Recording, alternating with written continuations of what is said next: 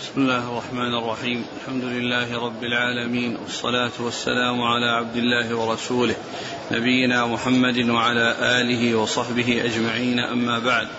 فيقول الإمام مسلم بن الحجاج القشيري النيسابوري رحمه الله تعالى يقول في كتابه المسند الصحيح قال حدثني أبو كامل الجحدري قال حدثنا عبد الواحد قال حدثنا الأعمش قال وحدثنا أبو بكر بن أبي شيبة وأبو كريب قال حدثنا أبو معاوية عن الأعمش عن إبراهيم التيمي عن أبيه عن أبي ذر رضي الله عنه أنه قال قلت يا رسول الله أي, أي مسجد وضع في الأرض أولا؟ قال المسجد الحرام. قلت ثم أي؟ قال المسجد الأقصى. قلت كم بينهما؟ قال أربعون سنة. وأينما أدركتك الصلاة فصل فهو مسجد. وفي حديث أبي كامل ثم حيثما أدركتك الصلاة فصله فإنه مسجد. بسم الله الرحمن الرحيم الحمد لله رب العالمين وصلى الله وسلم وبارك على عبده ورسوله نبينا محمد وعلى آله وأصحابه أجمعين. أما بعد فهذه الأحاديث تتعلق بالصلاة في المساجد وفي في, في, في الأماكن الطاهرة و وأماكن وأماكن الصلاة ومواضع الصلاة تنقسم إلى قسمين. قسم يعني هو كل بقعة طاهرة ليس فيها نجاسة وليست ممنوعا منها ولم يأتي ما يدل على المنع منها فإنها يصلى فيها. وهذا المعنى وهذا إطلاق عام في مواضع الصلاة. وهناك إطلاق خاص وهو المساجد التي تبنى وتخصص للعبادة. وتخصص للعبادة. فإن فإنها بنيت للصلاة وبنيت لعبادة الله عز وجل. يعني إذا هناك يعني ما يصلى فيه ينقسم إلى قسمين. قسم خاص وهو المساجد التي بنيت للصلاة وخصصت للصلاة. وقسم عام وهو كل أرض لا يعلم فيها نجاسة ولا يعلم يعني شيء يمنع من الصلاة فيها فإنها فإنه يصلى فيها وقد ذكر وقد ذكر مسلم رحمه الله يعني هنا هذا الحديث عن أبي ذر رضي الله عنه وأنه عليه الصلاة والسلام سئل عن أول مسجد بني في الأرض أول فقال المسجد الحرام فقيل ثم ماذا؟ قال المسجد الأقصى قال كم بينهما؟ قال قدر أربعين سنة وأي فأيما رجل أدركته الصلاة فليصلي فأيما رجل أدرك الصلاة فليصلي. يعني أن أن أنه يصلى في المساجد التي تبنى للعبادة ويصلى في أي مكان آه، طاهر ليس فيه نجاسة ولا يكون فيه آه، منع من من من من الصلاة فيه وإن لم تكن هناك هناك نجاسة. وقد ذكر وقد جاء في آه، في كثير من النسخ كتاب الصلاة كتاب المساجد ومواضع الصلاة. وقد ذكر فيه آه، وقد جاء فيه أحاديث قليلة تتعلق بالصلاة في مواضع بالمساجد ومواضع الصلاة. وبقية الأحاديث تتعلق بأمور أخرى في صفة الصلاة تتعلق في صفة الصلاة. يعني بعد هذه الأحاديث القليلة المتعلقة بالصلاة مساجد ومواضع الصلاة يأتي أحاديث في صفة الصلاة. فلا أدري يعني هل هذا التبويب أو هذه الكتب هي من مسلم. الأبواب لا شك أنها ليست مسلم وهي من النووي وهو الذي ذكر هذا ومن غيره. ولكن آه، المشهور والذي آه، أثبتت في آه، داخل الصحيح هي هو تبويب النووي تبويب النووي. لكن يعني هذا هذه الكتب لا أدري هل هي من عند مسلم أو من عند غيره وبعض النسخ ليس في الكتب ليس فيها ليس في داخلها يعني ذكر الكتب. وتحفة الأشراف كما ذكرت من قبل التي آه، بناها على الكتب الستة وذكر يعني يعني آه، آه، وذكر ما يتعلق ب بكتبها والإحالة إليها. يعني في صحيح مسلم لا يحيل إلى هذه الكتب التي هي كتاب المساجد وكتاب الجمعة وكتاب العيدين وكتاب الكسوف وكتاب الاستسقاء وكتاب الحيض وإنما بعد كتاب يعني بعد كتاب الإيمان كتاب الطهارة. وكتاب الحيض ليس موجود يعني عند عند المزي لا يشير إليه وإنما يشير للطهارة. وبعد الصلاة يشير إلى الصلاة إلى كتاب الجنائز. يشير إلى كتاب الصلاة أو إلى الصلاة إلى كتاب الجنائز. يعني معنى ذلك أن هذا الكتاب وكتاب صلاة المسافرين وكتاب الجمعة والجنائز والكسوف والاستسقاء يعني وغير ذلك إلى كتاب الجنائز فيأتي بكتاب الجنائز. هذا هو عمل المزي. يعزو إلى كتاب الإيمان إلى كتاب الطهارة إلى كتاب الصلاة إلى كتاب الجنائز إلى كتاب الزكاة وهكذا. فهذه الكتب التي يعني مثل هذا الكتاب الذي نبدأ به والذي قال كتاب الصلاة المساجد ومواضع الصلاة لم يذكر فيه إلا عدة أحاديث ندرسها إن شاء الله في هذا اليوم وبقية ذلك كله يتعلق بصفة الصلاة. كل ذلك يتعلق بصفة الصلاة. ولهذا كلام المزي يعني مطابق للواقع. كلام المزي مطابق للواقع لأن كل ذلك يتعلق بالصلاة إلى كتاب الجنائز. وأما الجنائز وإن كان فيه صلاة إلا أن كثيرا من أحكامه في غير الصلاة. يعني ففيه يعني ما قبل الموت وفيه وفيه التجهيز والتكفين والتغسيل والدفن و وغير ذلك التي هي غير الصلاة. ولهذا يعني يعزو إلى كتاب الجنائز. وبعد كتاب الجنائز كتاب الزكاة وهكذا. فلا أدري يعني هذه الكتب يعني حقيقتها يعني كيف كيف كانت هل هي من مسلم أو من غير مسلم؟ الله تعالى أعلم. هذا الحديث الذي أورد عن أبي ذر أنه سئل أي مسجد وضع في الأرض أول؟ قال المسجد الحرام. ثم قال ثم ثم قال ثم قال المسجد الأقصى. قلت كم كان بينهما؟ قال قدر أربعين سنة.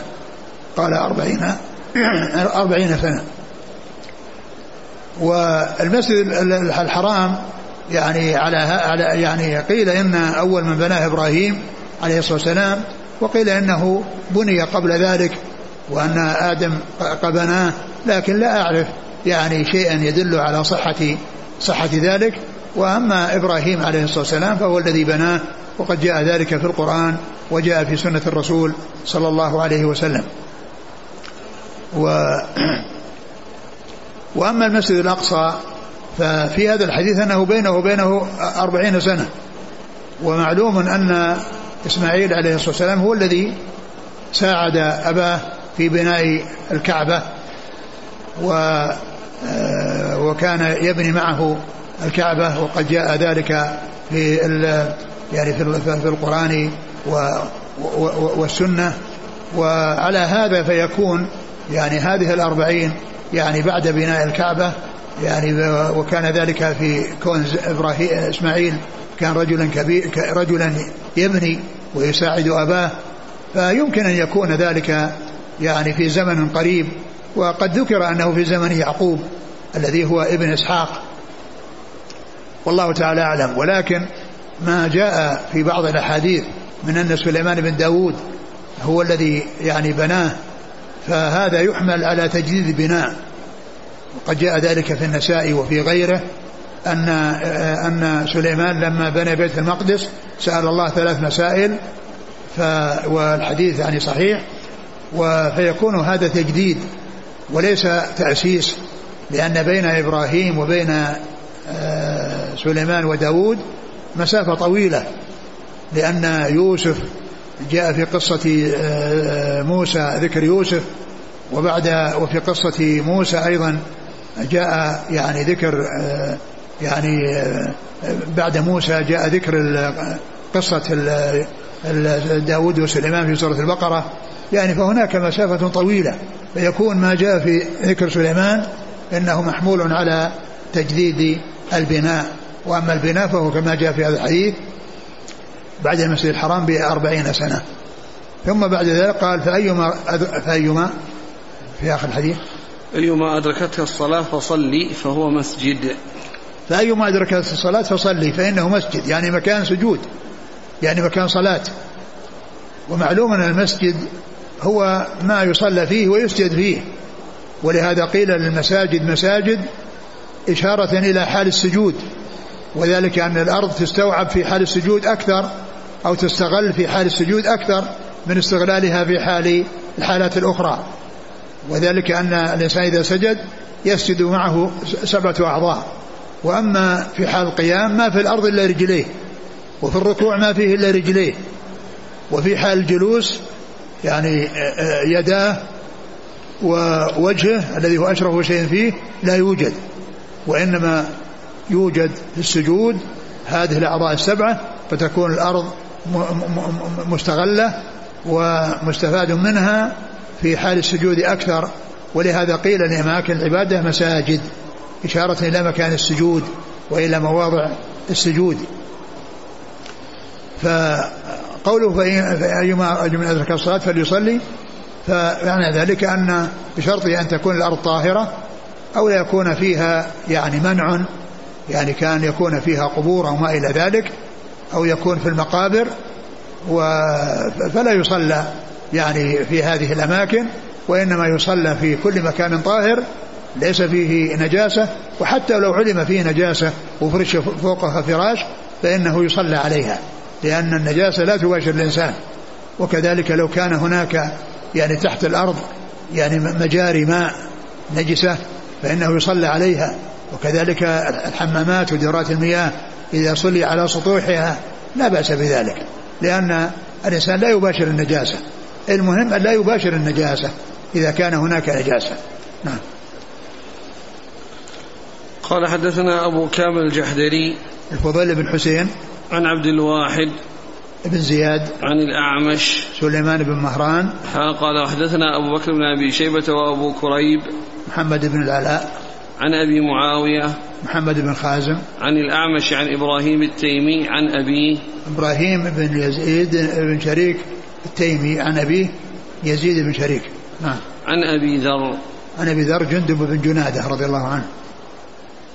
قال حدثني علي بن حجر السعدي قال أخبرنا علي بن مسهر قال حدثنا الأعمش عن إبراهيم بن يزيد التيمي قال كنت أقرأ على أبي القرآن في السدة فإذا قرأت السجدة سجد فقلت له يا أبت أتسجد في الطريق؟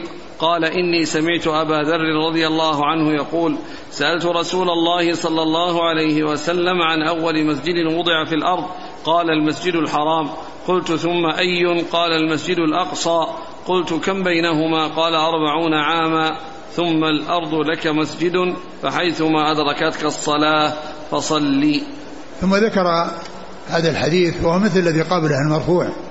وذكر يعني آه، فيه شيء يعني فيما يتعلق بالقصة التي حصلت لإبراهيم التيمي وأبيه وأنه كان يقرأ يعني عليه القرآن في السدة.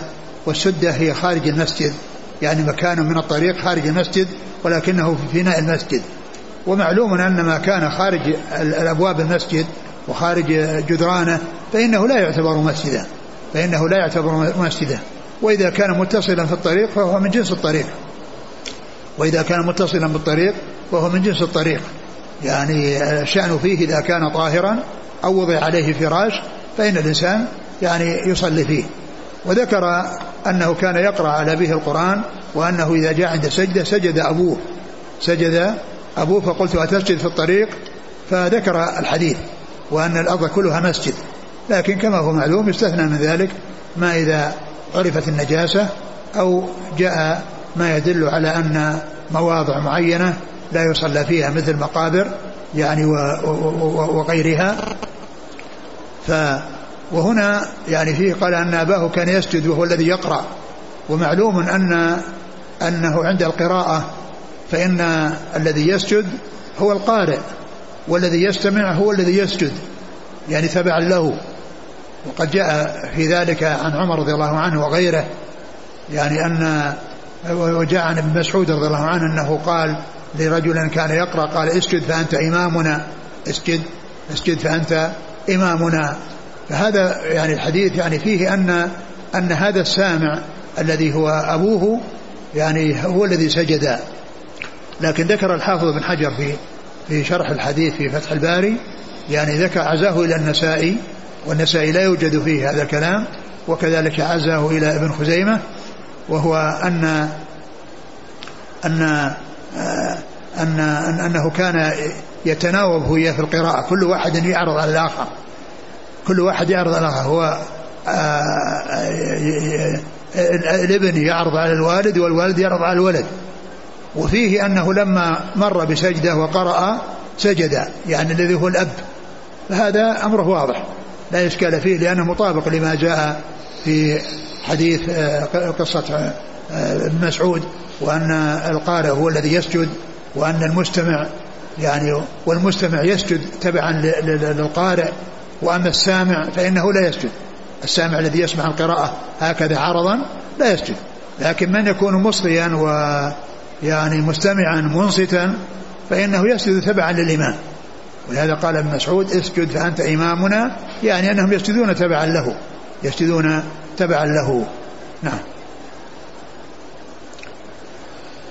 قال حدثني علي بن حجر السعدي عن علي بن مسهر عن الأعمش عن وهذا الذي ذكره وهذا الذي ذكره يعني البخاري إن الشارح بن حجر وعزاه إلى مسلم وأنه وكذلك لا يعني عندنا ليس موجودا هذا الكلام وإنما الذي كلام أن الذي يسجد هو الأب والذي يقرأ هو الابن. الذي يقرأ هو الابن والذي يسجد هو الأب. لكن يتفق مع ما جاء عن مسعود آه هذا الذي حكاه وعزاه إلى مسلم وهو لا يوجد في هذا المكان اللهم لا يوجد في مكان آخر سيأتي لا أدري. وأما فيما يتعلق ب أو كان أو, أو كان عند عند ابن خزيمة يعني بهذا اللفظ الذي ذكره. نعم. عن إبراهيم بن يزيد التيمي عن أبيه عن أبي ذر. نعم. قال حدثنا يحيى بن يحيى قال أخبرنا هشيم عن سيار عن يزيد الفقير عن جابر بن عبد الله الأنصاري رضي الله عنهما أنه قال قال رسول الله صلى الله عليه وسلم أعطيت خمسا لم يعطهن أحد قبلي. كان كل نبي يبعث إلى قومه خاصة وبعثت إلى كل أحمر وأسود وأحلت لي الغنائم ولم تحل لأحد قبلي وجعلت لي الأرض طيبة طيبة طهورا ومسجدا. فأيما رجل أدركته الصلاة صلى حيث كان ونصرت بالرعب بين يدي مسيرة شهر وأعطيت الشفاعة. ثم ذكر حديث جابر رضي الله عنه بالخصائص التي أوتيها عليه الصلاة والسلام وهي أنه قال في أوله أق... لا لا لا أعطيت. أعطيت خمسا لم يعطينا أحد من قبلي. كان. كان أعطيت خمسا لم يعطهن أحد قبلي. كان كل نبي يبعث إلى قومه خاصة وبعثت إلى كل أحمر كان وأسود. كان كل نبي يبعث إلى قومه خاصة لأن كل رسول يرسله الله إلى قومه ولهذا يجتمع الرسل في وقت واحد مثل مثل إبراهيم ولوط. مثل إبراهيم ولوط فإن كلهم كانوا في زمن واحد وكل منهم مبعوث إلى قومه. وكل رسول يبعث إلى قومه. وقد يجتمعون في زمن واحد وقد يكونوا متفرقين. لكن كل رسول يبعث إلى قومه. وأما نبينا عليه الصلاة والسلام فهو, فهو بعث إلى إلى إلى, إلى كل أحمر وأسود. يعني إلى سائر البشر. بل إلى سائر الثقلين. الجن والإنس وختم و ف وقيل أن المقصود بالأسمر بالأحمر والأسود أن المقصود بالأحمر أنهم يعني أنهم غير غير العرب وأن المقصود بالأسود أنهم العرب الذين فيهم سمرة والذين يعني ألوانهم تختلف عن أولاد عن ألوان الآخرين من من من من, من اليهود والنصارى الذين كانوا على على على الروم وغير الروم التي كانت هيئاتهم بياضهم يعني يختلف. ولهذا هم يحرصون على أن تتغير بشرتهم إلى شيء من السواد أو شيء من السمرة وذلك أنهم كانوا يغتسلون ثم يخرجون وهم عراة ويجلسون على الرمل في الشمس يعني من أجل أن تتغير ألوانهم وأبشارهم. إلى إلى هذا اللون الذي يعني آه الذي هم الذي هم عليه. وقيل يعني فسر بتفسير آخر أنه إلى إلى الجن والإنس وأن وأن ال ال ال الأسود يقصد بهم الجن والأحمر يقصد بهم الإنس. ولا شك أن الرسول بعث إلى ثقلين الجن والإنس. وهذا قوله أسمر وأحمر ومبعوث إلى البشر كافة. وقد أيضا بعث إلى الجن صلوات الله وسلامه وبركاته عليه فهو رسول الله عز وجل إلى إلى إلى الثقلين والثانية و وحلت لي الغنائم وحلت لي الغنائم ولم تحل لأحد قبلي. وقد جاء في بعض الأحاديث أن الغنائم كانت فيما مضى يعني تجمع ثم تأتي نار من السماء فتحرقها فلا يستفيد يستفيد منها أحد. وأما هذه الأمة فقد أحلت لها. وقد مر وقد جاء في بعض الأحاديث في قصة ال ال الجماعة الذين يعني كل عريف يعني يصافح وأن من كان عندهم الغلول يعني لزقت يده بيده فقال فيكم الغلول ثم أتوا بالشيء الذي بقي ونزلت النار وأحرقته. يعني والحديث صحيح. نعم. و وجعلت لي الأرض طيبة طهورا وهذا هو الشاهد. وجعلت الأرض طيبة طهورا ويعني ومسجدا طيبة طهورا ومسجدا. فأيما رجل أدركته الصلاة صلى حيث كان. يعني مناه إذا أدرك إذا أدركت الإنسان الصلاة عنده مسجده وطهورا عنده المكان اللي يصلي فيه وهو أي بقعة ليست بنجسة ولا ممنوعا من من الصلاة فيها. وطهورا وهو التيمم. يعني على الأرض التيمم على الأرض. وقد يعني استفيد من من من بعض الروايات التي هنا أن الأرض كلها مسجد سواء كانت ترابية أو غير ترابية. فالإنسان إذا ذكر الصلاة يضرب على الأرض ويصلي فكان سواء كان فيها تراب أو, غير في أو, أو ليس فيها تراب. نعم. وجاء في بعض الحديث ستأتي وتربتها طهورا. ولكن بعض العلماء قال أنه يحمل المطلق على المقيد فيكون التيمم إنما هو على التراب وبعض أهل العلم يقول إنه يتيمم في كل أرض سواء ترابية أو غير ترابية وأن ذكر التراب المقصود به آه، من قبيل الحكم المعروف وهو إفراد العام ببعض أفراد العام لا يخصص العام وإنما يكون نص على التربة وهي داخلة ضمن عموم الأرض. نعم. ونصرت بالرعب بين يدي مسيرة شهر وأعطيت الشفاعة. ونصرت بالرعب يعني مسيرة شهر بين بين يديه. يعني أن الكفار أمامه إلى هذه المسافة فإنهم يصيبهم الرعب. يعني منه عليه الصلاة والسلام. نعم. وأعطيت الشفاعة. وأعطيت الشفاعة. والشفاعة هي الشفاعة العظمى التي اختص بها عليه الصلاة والسلام وهي الشفاعة في آه، يعني الفصل بين الناس وخروجهم من الموقف وذهابهم إلى الحساب وإلى الجنة والنار. وهذه من خصائصه صلى الله عليه وسلم ومن خصائصه أيضا آه، آه، الشفاعة في دخول الجنة فإنه الذي يفتتح باب الجنة ويشفع له عليه الصلاة والسلام. نعم. قال حدثنا يحيى بن يحيى قال أخبرنا هشيم عن سيار. سيار أبو الحكم. عن يزيد الفقير. يزيد بن صهيب الفقير. وكلمة الفقير هذه لقب. والمتبادر إلى الذهن أن الفقير نسبة إلى الفقر. هذا هو اللي تبادر للذهن. لكن الأمر بخلاف ذلك. قالوا إنه كان يشكو في قار ظهره. يعني يشكو في قرار ظهره فقيل له الفقير فهي نسبة إلى غير ما يسبق إلى الذهن إلى شيء لا يتبادر للذهن. المتبادر للذهن أنه الفقير الذي ليس عنده شيء وإنما المقصود أنه كان يشكو فقار ظاهره فقيل له فقيل له الفقير. وهذه من من النسب التي من هذا القبيل. وقد سبق أن مر بنا أن الحد يعني من هذا القبيل فليس يبيع الحذاء ولا يصنعها وإنما كان يجلس عند الحدائين فنسب إليهم فهي نسبة إلى غير ما يسبق إلى الذهن. نعم. عن جابر بن عبد الله الأنصاري. نعم. قال حدثنا أبو بكر بن أبي شيبة قال حدثنا هشيم قال أخبرنا سيار قال حدثنا يزيد الفقير قال أخبرنا جابر بن عبد الله أن رسول الله صلى الله عليه وسلم قال فذكر نحوه. نعم. قال حدثنا أبو بكر بن أبي شيبة قال حدثنا محمد بن فضيل عن أبي مالك الأشجعي عن ربعي عن حذيفة رضي الله عنه قال قال رسول الله صلى الله عليه وسلم فضلنا على الناس بثلاث جعلت صفوفنا كصفوف الملائكة وجعلت لنا الأرض كلها مسجدا وجعلت تربتها لنا طهورا إذا لم نجد الماء وذكر خصلة أخرى. ثم ذكر هذا الحديث عن حذيفة رضي الله عنه.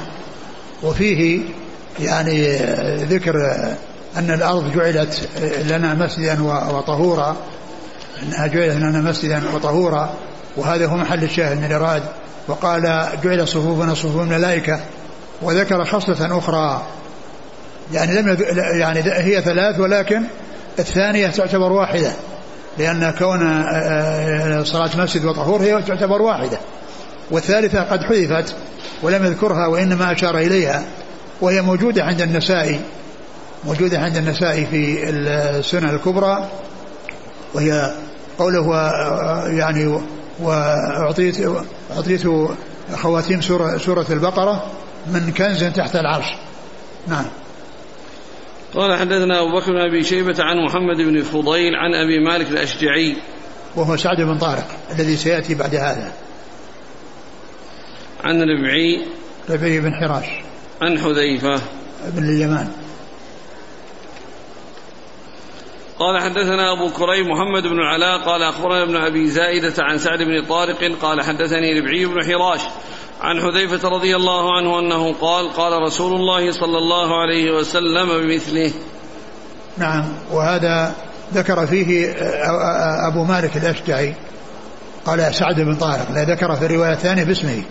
وذكرها الأولى في الكنية في كنيته ونسبته. وهو شخص واحد. سعد بن طارق هو أبو مالك الأشجعي. قال حد نعم. قال حدثنا أبو كريب محمد بن العلاء عن ابن أبي زائدة. وهو يحيى بن زكريا بن أبي زائدة. قال وحدثنا يحيى بن أيوب وقتيبة بن سعيد وعلي بن حجر قالوا حدثنا إسماعيل وهو ابن جعفر عن العلاء عن أبيه عن أبي هريرة رضي الله عنه أن رسول الله صلى الله عليه وسلم قال فضلت على الأنبياء بست. أعطيت جوامع الكلم ونصرت بالرعب وأحلت لي الغنائم وجعلت لي الأرض طهورا ومسجدا وأرسلت إلى الخلق كافة وختم بي الأنبياء وختم بي النبيون. ثم ذكر هذا الحديث عن أبي هريرة وهو من الأشياء التي أوتيها صلى الله عليه وسلم. وهو مثل الذي تقدم إلا أن فيه زيادة يعني اللي في أوله شو؟ قال أعطيت جوامع الكلم. أعطيت جوامع الكلم. أعطيت جوامع الكلم والمقصود بجوامع الكلم الكلام القليل الذي يندرج تحته المعاني الكثيرة. و وهذا يعني في القرآن وفي سنة الرسول صلى الله عليه وسلم. فإن القرآن فيه الجوامع جوامع الكلم وكذلك كلام الرسول عليه الصلاة والسلام يعني فيه فيه جوامع جوامع الكلم. والمقصود بها الكلام القليل الذي يندرج تحته المعاني الواسعة. يعني يندرج تحته المعاني الواسعة. وأوتيت جوامع الكلم. والبقية مثل ما تقدم إلا أن فيه في وختم بي النبيون. وختم بي النبيون. كونه عليه السلام هو خاتم النبيين. وهذا جاء في القرآن وفي سنة الرسول صلى الله عليه وسلم. قال وحدثنا يحيى بن أيوب وقتيبة بن سعيد وعلي بن حجر عن إسماعيل وهو ابن جعفر عن العلاء عن أبيه. العلاء بن عبد الرحمن الحرقي. قال حدثني أبو الطاهر وحرملة قال أخبرنا ابن وهب قال حدثني يونس عن ابن شهاب عن سعيد بن المسيب عن أبي هريرة رضي الله عنه أنه قال قال رسول الله صلى الله عليه وسلم بعثت بجوامع الكلم ونصرت بالرعب وبين أنا نائم أتيب أتيت بمفاتيح خزائن الأرض فوضعت في يدي. قال أبو هريرة فذهب رسول الله صلى الله عليه وسلم وأنتم تنتثلونها. ثم ذكر هذا الحديث عن أبي هريرة. أن النبي قال نصرت بالرعب مسيرة شهر و و وبعثت بجوامع الكلم. وبعثت بجوامع الكلم وهذا وهاتان الخاصتان مرتا و وبين أنا نائم أتيت بمفاتيح خزائن الأرض. وبين أنا نائم يعني فيما نام عليه السلام رأى أنه أتي بمفاتيح خزائن الأرض. قال أبو هريرة وقد توفي رسول الله وأنتم تنتظرونها يعني تستخرجونها وتستفيدون منها. وهذا إشارة إلى ما حصل من الفتوحات والغنائم التي حصلت بعد ذلك. بل يعني آه، الرسول عليه الصلاة والسلام أخبر أن أن أنها ستنفق كنوز كسرى وقيصر في سبيل الله وقد حصل ذلك في زمن الفاروق فأتي بهذه الكنوز إلى إلى المدينة وقام بقسمتها الفاروق رضي الله تعالى عنه وأرضاه. نعم. قال حدثني أبو الطاهر أحمد بن عمرو بن سرح وحرملة ابن يحيى التجيبي. عن ابن وهب عبد الله. عن يونس بن يزيد الأيلي. عن ابن شهاب محمد بن مسلم بن عبيد الله بن شهاب. عن سعيد بن المسيب عن أبي هريرة. نعم. قال وحدثنا حاجب بن الوليد. قال حدثنا محمد بن حرب عن الزبيدي عن الزهري. قال أخبرني سعيد بن المسيب وأبو سلمة بن عبد الرحمن أن أبا هريرة رضي الله عنه قال سمعت رسول الله صلى الله عليه وسلم يقول مثل حديث يونس. نعم. قال حدثنا حاج بن الوليد عن محمد بن حرب نعم. عن الزبيدي. الزبيدي هو محمد بن الوليد الزبيدي الحمصي.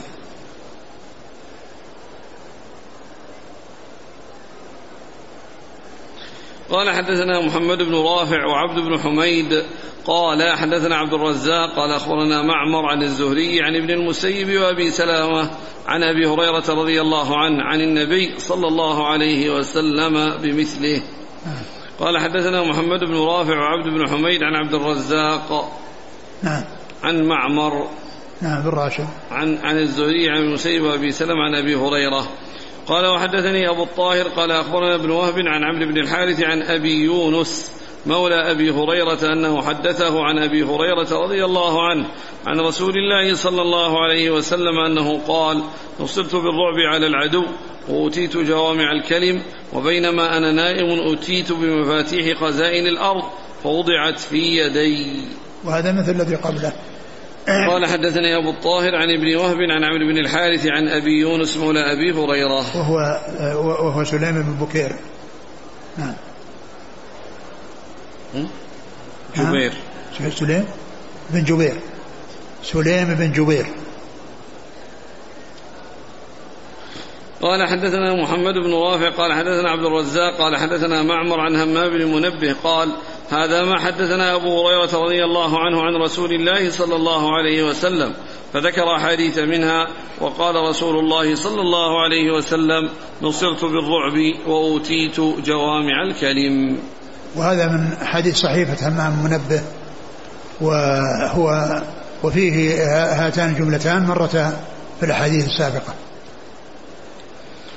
قال رحمه الله تعالى حدثنا يحيى بن يحيى وشيبان بن فروخ كلاهما عن عبد الوارث قال يحيى أخبرنا عبد الوارث بن سعيد عن أبي التياح الضبعي قال حدثنا أنس بن مالك رضي الله عنه أن رسول الله صلى الله عليه وسلم قدم المدينة فنزل في علو, في علو المدينة في حي يقال لهم بنو عمرو بن عوف فأقام فيهم أربع عشرة ليلة ثم إنه أرسل إلى ملأ بني النجار فجاءوا متقلدين بسيوفهم قال فكأني أنظر إلى رسول الله صلى الله عليه وسلم على راحلته وأبو بكر ردفه وملأ بني النجار حوله حتى ألقى بفناء أبي أيوب.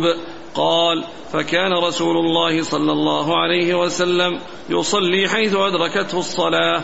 ويصلي في مرابض الغنم ثم إنه أمر بالمسجد. قال فأرسل إلى ملأ بني النجار فجاءوا فقال يا بني النجار ثامنوني بحائطكم ثامنوني بحائطكم هذا. قالوا لا والله لا نطلب ثمنه إلا إلى الله. قال أنس فكان فيه ما أقول كان فيه نخل وقبور المشركين وخرب فأمر رسول الله صلى الله عليه وسلم بالنخل فقطع وبقبور المشركين فنبشت وبالخرب فسويت.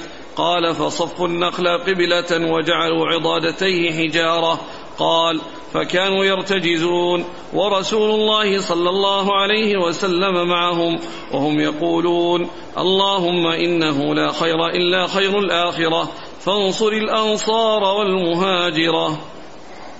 ثم ذكر هذا الحديث المتعلق ببناء مسجد الرسول صلى الله عليه وسلم وذلك أن الرسول عليه الصلاة والسلام لما قدم المدينة نزل في أحد في قبى في بني عمرو بن عوف من الأنصار ونزل فيهم وجلس عندهم أيام ويعني وبني مسجد قبى ثم إنه انتقل من قبى إلى المدينة إلى داخل المدينة فدعا ببني النجار فجاءوا وذهبوا معه وكان الرسول صلى الله عليه وسلم راكبا ورثه أبو بكر حتى وصلوا إلى إلى إلى المدينة فنزل عند دار أبي أيوب الأنصاري وكان ضيفا له كما جاء في بعض الأحاديث الصحيحة نزل ضيفا عند أبي عند أبي أيوب الأنصاري رضي الله تعالى عنه ثم إن الرسول عليه السلام عزم على بناء المسجد وكان المسجد لجماعة من الأنصار جماعة من, بني النجار. فقال فآمنوني يعني اذكروا ثمنا أشتريه منكم أو آه، آه، بينوا الثمن الذي تريدون أن تبيعوه به يعني حتى يشتريه منهم. فقالوا إنهم لا يبيعونه وإنما يبيعونه على الله وأنهم يقدمونه يعني لله عز وجل وأنه يبنى فيه المسجد. فالرسول عليه الصلاة والسلام يعني هذا كان فيه آه، فيه نخل وفيه خربات وفيه قبور المشركين. فأمر عليه السلام بقبور المشركين فنبشت وأخرجت إلى مكان آخر وكذلك النخل قطع والخربات سويت حتى صارت الأرض مستوية. ثم إنه بني إنه بنى المسجد عليه الصلاة والسلام. وكان كما جاء في الحديث عند البخاري أنه بني من اللبن وجعل سقفه من جريد النخل وجعلت أعمدته من خشب خشب النخل يعني جذوع النخل التي يعني يزال الكرب والشيء الذي حتى تبقى يعني ما داخل في ما, ما كان داخلها هو هو الذي يكون يعني يقوم عليه المسجد. قال وجعل عضادتيه يعني عضادتي الباب من الحجارة. عضادة الباب من الحجارة. و وعند ذلك كان يصلي فيها الرسول صلى الله عليه وسلم وقبل ذلك كان يصلي يعني في مرابض الغنم ويصلي في غير ذلك ويعني مما لم يخصص لأن يكون مسجدا. وبعد ذلك انتقل إلى مسجد صلى الله عليه وسلم فكان فكان فكان يصلي فيه. ومعلوم مرابض الغنم يعني آه، آه، أنها ليس آه، يعني أن أبوالها وأرواثها طاهرة وليست بنجسة فيصلى فيها وكذلك معاطن الإبل يصلى فيها. يعني منع من الصلاة فيها لا لأنها نجسة ولكن لأن الإبل يعني عندها شدة وعندها قسوة وإذا حصل لها جفال اهلكت من حولها فنهي عن الصلاة فيها من أجل ذلك لا من أجل نجاستها لأن لأن أرواث الإبل وأبوالها والغنم والبقر وكل ما يؤكل لحمه فإن فإنه فإنه طاهر وليس وليس وليس بنجس فكان عليه والسلام يصلي يعني قبل أن يصلي المسجد بين مسجد في الأماكن المختلفة ومنها آه، مرابض الغنم إيش بعدين؟ في الآخر.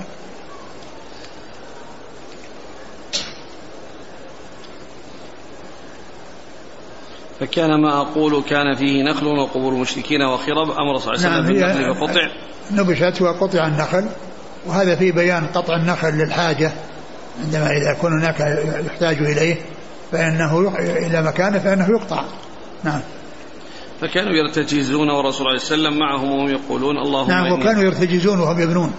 يقول اللهم لا عيش الا عيش الا, إلا عيش الآخرة فاغفر للأنصار والمهاجرة. نعم. قال حدثنا يحيى بن يحيى وشيبان بن فروخ كلاهما عن عبد الوارث. بن سعيد العنبري. عن أبي التياح الضبعي. وهو, وهو يزيد بن حميد. عن أنس بن مالك. نعم. قال حدثنا عبيد الله بن معاذ العنبري قال حدثنا أبي قال حدثنا شعبة قال حدثني أبو التياح عن أنس رضي الله عنه أن رسول الله صلى الله عليه وسلم كان يصلي في مرابض الغنم قبل أن يبنى المسجد نعم مثل الذي قبله قال وحدثناه يحيى بن يحيى قال حدثنا خالد يعني ابن الحارث قال حدثنا شعبة عن أبي التياح قال سمعت أنسا يقول كان رسول الله صلى الله عليه وسلم بمثله. نعم. قال رحمه الله تعالى حدثنا أبو بكر بن أبي شيبة قال حدثنا أبو الأحوص عن أبي إسحاق عن البراء بن عازب رضي الله عنهما أنه قال صليت مع النبي صلى الله عليه وسلم إلى بيت المقدس ستة عشر شهرا حتى نزلت الآية التي في البقرة وحيثما كنتم فولوا وجوهكم شطرة. فنزلت بعدما صلى النبي صلى الله عليه وسلم. فانطلق رجل من القوم فمر بناس من الأنصار وهم يصلون فحدثهم فولوا وجوههم قبل البيت. ثم ذكر هذه الأحاديث المتعلقة بالقبلة ونسخها والانتقال من الصلاة إلى المسجد الأقصى إلى الصلاة إلى الكعبة المشرفة. وكان النبي عليه الصلاة والسلام يصلي بمكة في اتجاه يعني في بيت المقدس ثم بعد ما هاجر كان ستة عشر شهرا وهو يصلي إلى بيت المقدس وكان يعني يتحرى أن يوجه إلى القبلة فنزلت عليه الآية في توجيهه إلى القبلة وكان ذلك بعد ستة عشر شهرا من قدومه إلى المدينة. صلوات الله وسلامه وبركاته عليه. و آه، آه، والبراء بن عازب رضي الله عنه يخبر يخبر بهذا وأنه وأن الرسول عليه الصلاة والسلام صلى إلى بيت المقدس هذه المدة ثم حول إلى القبلة إيش هي؟ يقول صليت مع النبي صلى الله عليه وسلم إلى بيت المقدس ستة عشر شهرا نعم. حتى نزلت الآية في البقرة وحيثما كنتم فولوا وجوهكم شطرة فنزلت بعدما صلى النبي صلى الله عليه وسلم ثم ذكر أي صلاة ثم ذكر أنه بعد صلاته يعني خرج أحد أصحابه الذين صلوا معه وذهب إلى جماعة من الأنصار يعني يصلون وقد جاءت الأحاديث أنه قبى وأنهم في قبى وأنهم يصلون صلاة الفجر وأنه أخبرهم وهم يصلون وكانوا يتحرون يعني ذلك كما كان النبي صلى الله عليه وسلم يتحرى. فلما أخبرهم وهم في أثناء الصلاة وقضى مضى ركعة تحولوا إلى جهة الكعبة. وذلك بأن استداروا فكل واحد منهم بدل ما كان اتجاهه إلى الشمال اتجاهه إلى الجنوب. والإمام يعني كان يعني كان أمامه إلى جهة المقدس فيكون دخل من بينهم حتى تقدم وصار إلى القبلة وصار إلى الكعبة. وكل واحد استدار وهو في مكانه والإمام استدار في مكانه إلا أنه دخل من بين الصفوف حتى صار يعني أمام الناس يصلي بقية الصلاة إلى إلى القبلة. وهذا يدل على يعني أن الصحابة رضي الله عنهم وأرضاهم كانوا يتحرون هذا الشيء وأنه لما بلغهم الخبر وهم في أثناء الصلاة استداروا. وفيه دليل على قبول خبر الواحد ولكنه احتف بما كانوا ينتظرونه. وكذلك أيضا يعني آه، فيه يعني آه، آه، قبول يعني خبر خبر الواحد.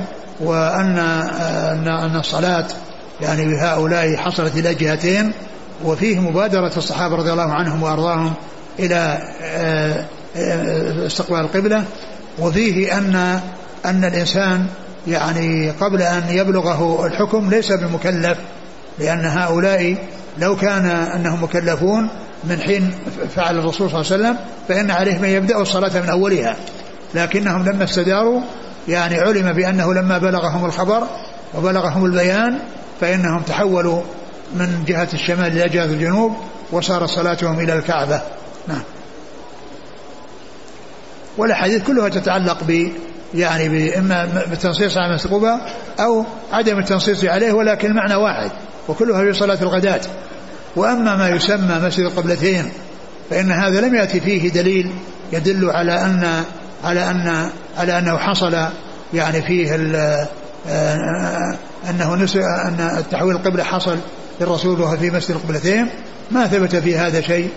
وإنما الذي آه، جاء يعني أن أن أنه حصل يعني آه، هذه التسمية يعني مسجد القبلتين آه، فيما ذكره ابن سعد عن الواقدي والواقدي كما هو معلوم قال عنه الحافظ بن حجر متروك مع سعة حفظه.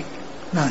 فإذا الذي ثبت هو مسجد قباء وأما ما يسمى القبلتين ما ثبت فيه شيء يتعلق بهذا الأمر.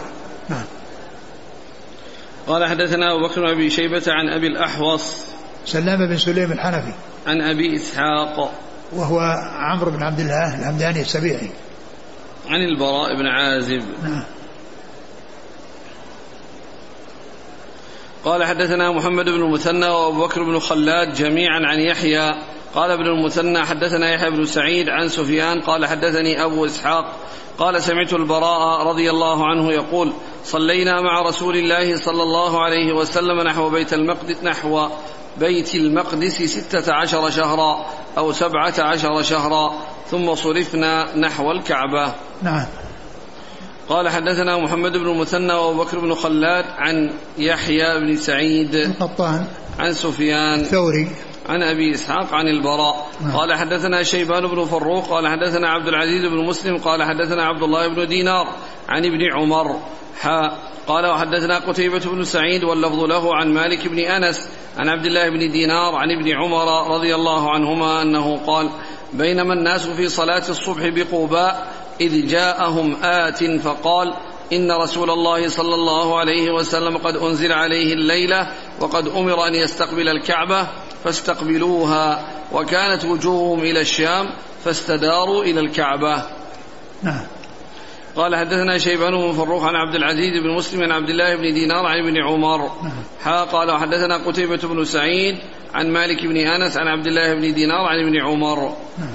قال حدثني سويد بن سعيد قال حدثني حفص بن ميسرة عن موسى بن عقبة عن نافع عن ابن عمر وعن عبد الله بن دينار عن ابن عمر قال بينما الناس في صلاة الغداة إذ جاءهم رجل بمثل حديث مالك. نعم. قال حدثنا أبو بكر بن أبي شيبة قال حدثنا عفان قال حدثنا حماد بن سلمة عن ثابت عن أنس رضي الله عنه أن رسول الله صلى الله عليه وسلم كان يصلي نحو بيت المقدس فنزلت قد نرى تقلب وجهك في السماء فلنولينك قبلة ترضاها فول وجهك شطر المسجد الحرام. فمر رجل من بني سلمة وهم ركوع في صلاة الفجر وقد صلوا ركعة فنادى ألا إن القبلة قد حولت؟ فمالوا كما هم نحو الكع نحو القبلة. ثم ذكر هذا الحديث ومثل الذي قبله وفيه أن الذي جاء من بني سلمة الذي جاء إليهم وهم يصلون من بني سلمة. وكل الأحاديث في صلاة الغداة وكلها يعني إنها تتعلق بمسجد قباء. نعم.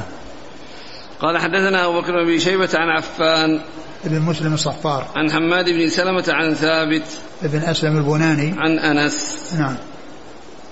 قال رحمه الله تعالى وحدثني زهير بن حرب قال حدثنا يحيى بن سعيد قال حدثنا هشام قال أخبرني أبي عن عائشة رضي الله عنها أن أم حبيبة وأم سلمة رضي الله عنهما ذكرتا كنيسة رأيناها بالحبشة فيها تصاوير لرسول الله صلى الله عليه وسلم. ذكرتا كنيسة رأيناها بالحبشة فيها تصاوير لرسول الله يعني صلى الله عليه وسلم. يعني ذكرتها للرسول. فقال رسول الله صلى الله عليه وسلم إن أولئك إذا كان فيهم الرجل الصالح فمات بنوا على قبره مسجدا وصوروا فيه تلك, تلك الصور أولئك شرار الخلق عند الله يوم القيامة. ثم ذكر هذه هذا هذه الأحاديث المتعلقة ببناء المساجد على القبور وأن يعني هذا من عمل أهل الكتاب ومن عمل اليهود والنصارى وأنهم كانوا يفعلون يفعلون ذلك. ويبنون القبور المساجد على القبور أو محل محل العبادة على القبور ويصورون فيها الصور فيجمعون بين هذه المساوئ. والرسول عليه الصلاة والسلام لما ذكرت ذلك له بعض أمهات المؤمنين آه، وأنه أنهم رأوا في الحبشة وأنهن رأينا في الحبشة هذا الشيء قال قال آه، قال إيش؟ إنما قال في الحديث قال قال أولئك شر الخلق عند الله؟ إن أولئك إذا كان فيهم الرجل الصالح فماتوا على فمات بنوا على قبره مسجدا وصوروا في تلك الصور أولئك شرار الخلق عند الله يوم القيامة. إذا كان فيهم الرجل الصالح يعني سواء كان يعني نبيا أو غير نبي فإنهم يبنون عليه مسجد ويصورون تلك الصور وقد ذمهم فقال أولئك شرار الخلق عند الله. أولئك شرار الخلق عند الله. فهذا يعني ذم لهم وبيان أن مثل هذا العمل لا يجوز وأنه لا يجوز أن تبنى المساجد على القبور ولا ومثل ذلك أن يدفن الموتى في المساجد بل المقابر تكون مستقلة والمساجد مستقلة فلا تكون أماكن العبادة يعني في شيء فيها شيء من القبور وكذلك لا يصلى في المقابر لا يصلى في المقابر إلا الصلاة على الجنازة. يعني لمن لم يصلي عليها قبل قبل ذلك أو الصلاة على القبر. وأما أنها تتخذ مكان للصلاة لا فرض ولا نفل فإن ذلك غير سائغ. كما جاء قال جاء في الحديث عن رسول الله عليه الصلاة والسلام قال لا لا تجعلوا بيوتكم قبورا ولا تتخذوا قبري عيدا.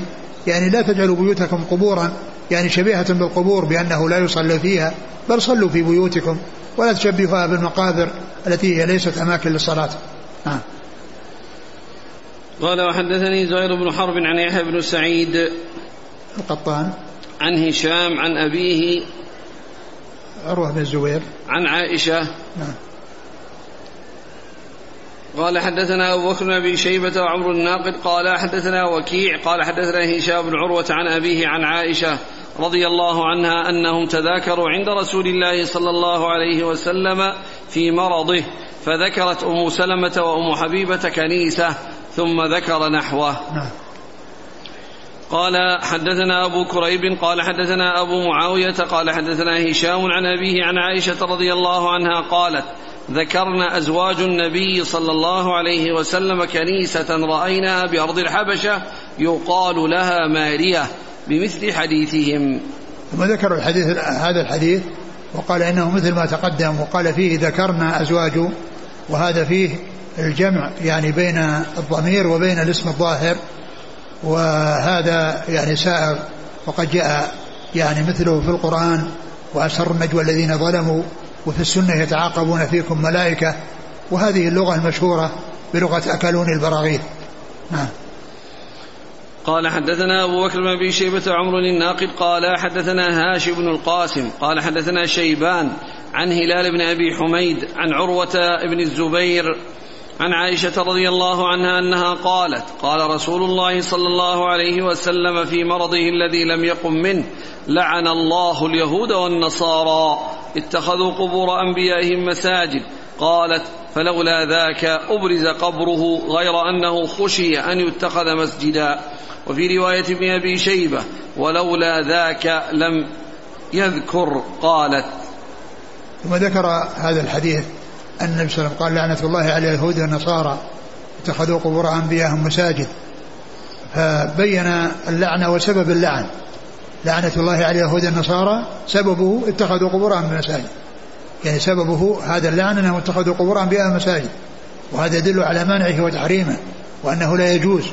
وتحريم هذه تحذير هذه الأمة أن تقع في مثل ما وقعت فيه الأمم السابقة. اتخذوا قبور أنبياء مساجد إيش بعده؟ لعن الله اليهود والنصارى اتخذوا قبور انبيائهم مساجد قالت فلولا ذاك أبرز قبره. فلولا ذلك أبرز قبره يعني كان مكشوفا وأنه يعني لو حصل ذلك أنه يترتب عليه أن الناس يصلون عليه أو يسجدون عليه أو يصلون إليه ويستقبلونه يعني إذا رأوه يعني بارزا. ولكنه بني عليه البنيان وأحيط بالبنيان فلم يتمكن أحد من أن يصلي إليه كما هو فعل اليهود والنصارى.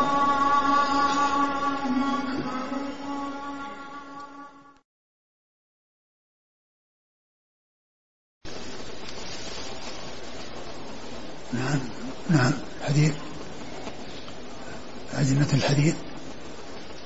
قالت قال صلى الله عليه وسلم في مرضه الذي لم يقم منه لعن الله اليهود والنصارى اتخذوا قبور أنبيائهم مساجد. قالت فلولا ذاك أبرز قبره غير أنه خشي أن يتخذ مسجدا. نعم يعني آه، آه، الرسول عليه الصلاة لعن اليهود والنصارى وبين سبب لعنهم وأنهم اتخذوا قبور أنبيائهم مساجد. وأن الرسول عليه الصلاة والسلام قالت عائشة لولا ذلك لأبرز قبره غير أنه خشي أن يتخذ مسجدا. ولهذا دفن في بيتها رضي الله عنها وأرضاها والدفن في البيوت من خصائص الرسول صلى الله عليه وسلم. فلا يدفن الموتى في بنيان وإنما يدفنون في العراء وفي المقابر ولا يجوز الدفن في البنيان والدفن في البنيان من خصائصه عليه الصلاة والسلام. وذلك أنه قد جاء آه، في الحديث أن الأنبياء يدفنون حيث يموتون ولما كان النبي صلى الله عليه وسلم مات في حجرة عائشة دفن في المكان الذي مات فيه. صلوات الله وسلامه وبركاته عليه. لكنه ما كان يعني بارزا للناس يعني بحيث يعني يعني يصلون إليه ويعني يسجدون عليه أو يصلون يعني يستقبلونه لأن القبر يعني كان في حجرة عائشة وكان بارزا. وبعد ذلك بني فصار محاطا من جميع الجهات لا يرى القبر ولا سبيل إلى الوصول إليه ولا ولا إلى إلى رؤيته. ولا سبيل إلى رؤيته. نعم.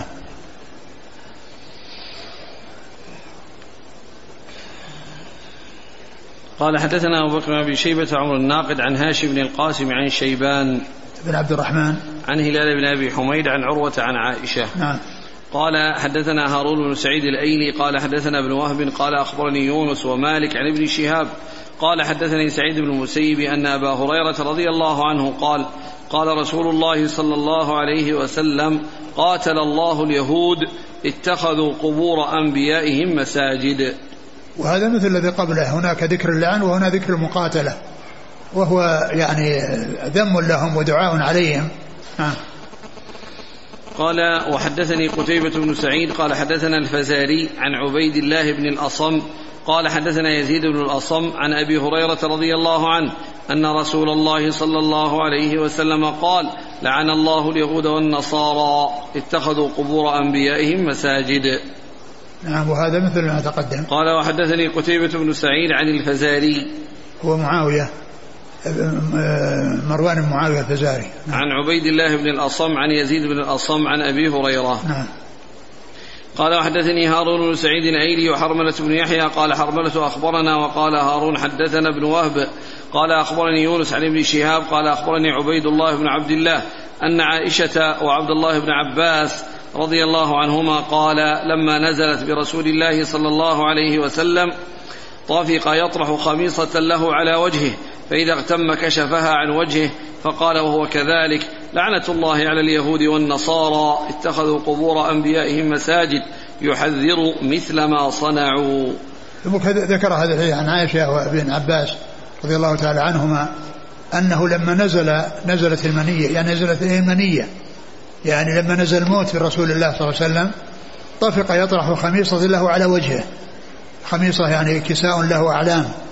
فكان يغطي وجهه وإذا اغتم يعني انكتم النفس أزاله فكان يفعل يغطي ويكشف من شدة ما يجد من من شدة المرض فقال وهو كذلك يعني وهو في هذا الحال وروحه تنزع عليه الصلاة والسلام لعنة الله على اليهود والنصارى اتخذوا قبور أنبياء مساجد يعني يحذر ما صنعوا يعني أن هذا من آخر كلامه ومن يعني آخر ما آه، تكلم به عليه الصلاة والسلام لأنه حذر من ذلك في حال النزع وهذا يدل على أن هذا الحكم محكم غير منسوخ لأنه لا يقبل النسخ لأن الرسول صلى الله عليه وسلم قال مات ما عاش حتى يكون مجال للنسخ فهذا حكم محكم غير منسوخ لأنه في آخر لحظاته عليه الصلاة والسلام قال ذلك. نعم.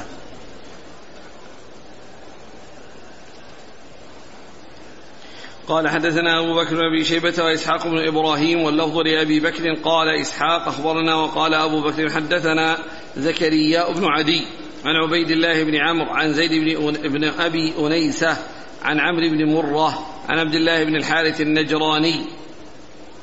قال حدثني جندب رضي الله عنه قال سمعت النبي صلى الله عليه وسلم قبل أن يموت بخمس وهو يقول إني أبرأ إلى الله أن يكون لي منكم خليل فإن الله تعالى قد اتخذني خليلا كما اتخذ إبراهيم خليلا. ولو كنت متخذا من أمتي خليلا لاتخذت أبا بكر خليلا. ألا وإن من كان قبلكم كانوا يتخذون قبور أنبيائهم وصالحيهم مساجد. ألا فلا تتخذوا القبور مساجد فإن إني أنهاكم عن ذلك. ثم ذكر حديث جندب بن عبد الله البجلي رضي الله عنه. قال سمعت رسول الله صلى الله عليه وسلم قبل أن يموت بخمس يعني خمس ليالي فقط.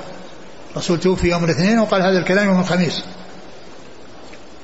قال قبل أن يموت بخمس يقول إني أبرأ إلى الله أن يكون لي منكم خليل فإن الله اتخذني خليلا كما اتخذ إبراهيم خليلا ولو كنت متخذا من أمتي خليلا لاتخذت أبا بكر خليلا. وهذا فيه الإشارة إلى أنه الأحق من بعده بالخلافة لأنه قال ذلك في آخر في آخر أيامه.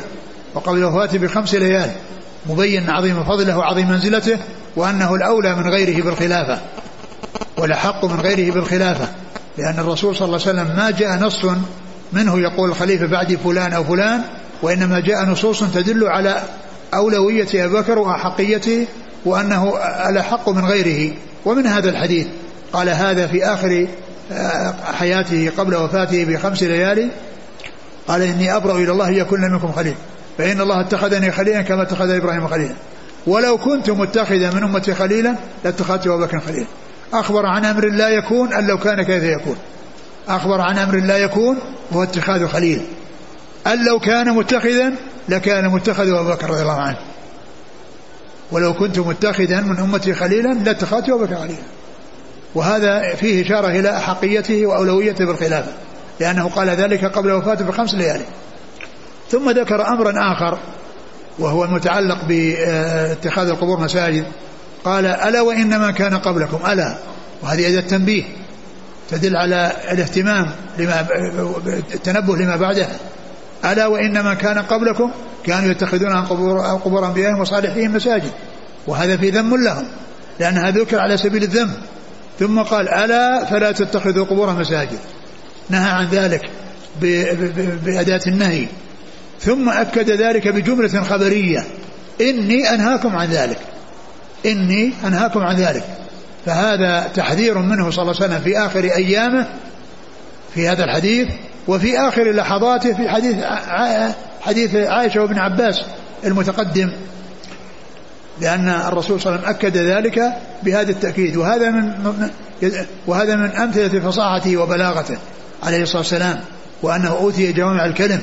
وأنه يأتي بالكلام البليغ فإنه حذر من هذا. غاية التحذير بقوله ألا وإنما كان قبلكم كانوا يتخذون قبور أنبياء وصحيح مساجد هذا يعني تحذير وذم لهم وأن لا يعمل أحد مثل عملهم.